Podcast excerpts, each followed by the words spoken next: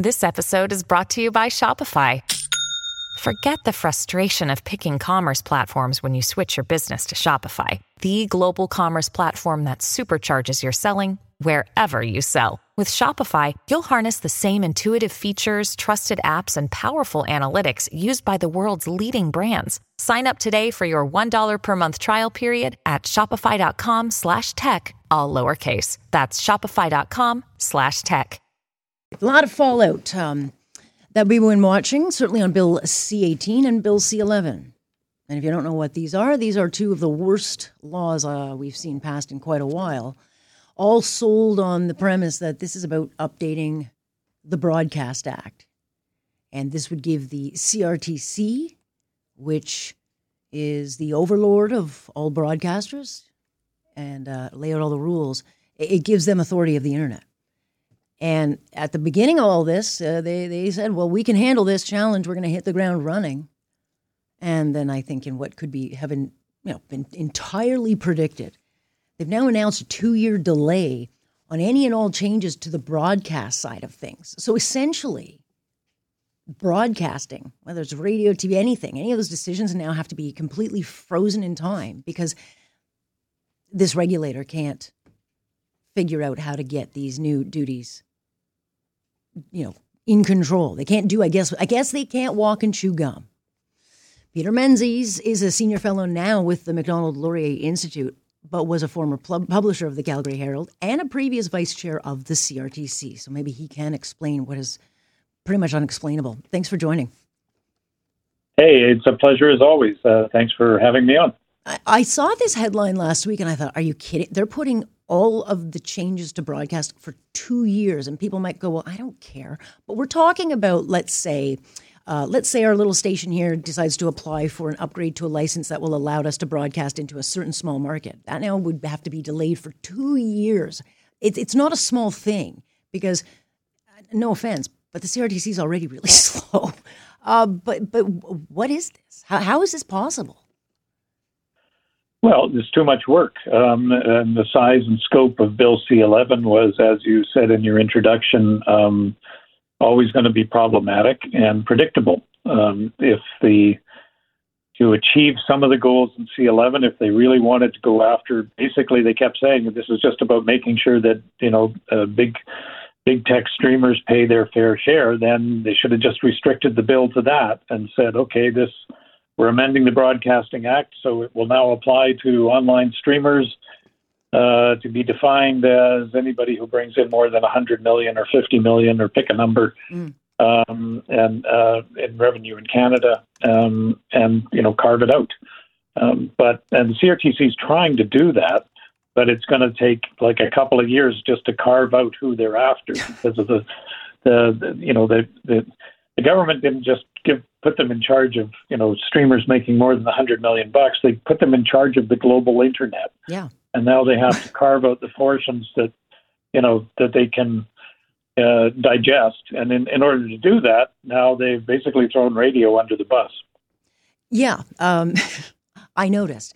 Nonetheless, I mean, there's a lot of really big things going on. I mean, the industry is going through some incredibly challenging times. I don't need to explain it to you. Advertising revenues down. I mean, there are a lot of challenges. And so when you hear that things are going to be delayed for two years, I mean, what does this mean? There are telecom um, you know, companies merging right now. There are companies trying to make decisions, whether it's radio stations. Uh, you know, Bell wants to get rid of small market coverage. Like, there's so many moving parts in this.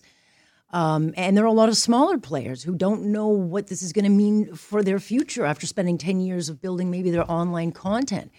So, you know, what does this what what does this mean? I mean, these two these bills, these updates to the Broadcasting Act, Peter, have been put together so badly and rammed through, and the damage in the bigger picture is far greater than the benefits of what I think we're getting out of it. Well, and that's that's that was always going to be the problem with this, right? Because it was kind of like if you, if you looked at the at the broadcasting landscape and the overall online landscape and the film and television landscape, film and television were having great years. You know, even CanCon, I mean, CanCon spending yeah. was up, and yeah. overall with the foreign investment, there were more, there were jobs, jobs, jobs. But some segments of that weren't satisfied and thought, okay, well, we need to bring the internet into scope and that sort of stuff. But I don't think anybody, I think everybody was very naive. Mm-hmm. They might have been well intended, much as I might have disagreed with their purposes. I'm sure they were well intended and thought they were doing the right thing. But when you're trying to make something better, the first thing you need to make sure you do is make something better and not make it worse. And there's great risk. Uncertainty is always bad for business. Yeah.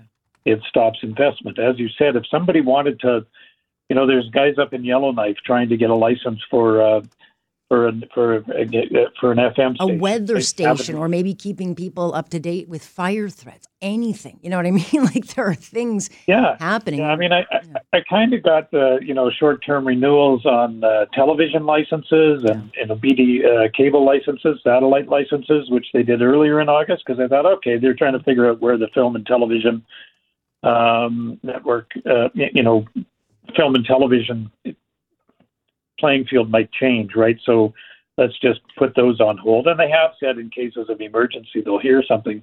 But like you said, if you want to expand, you know, get a repeater into a different market, if somebody wants to file a complaint against you, if if uh, somebody has a smooth jazz license that's just killing them, mm. that doesn't work out anymore, and they want to change it to an all news or a you know classic rock uh, format, they're stuck with they're stuck. They're frozen That's in time. Cra- that's crazy. That's you crazy. know the CRTC said at least two years. At least, which means probably six years if we're lucky.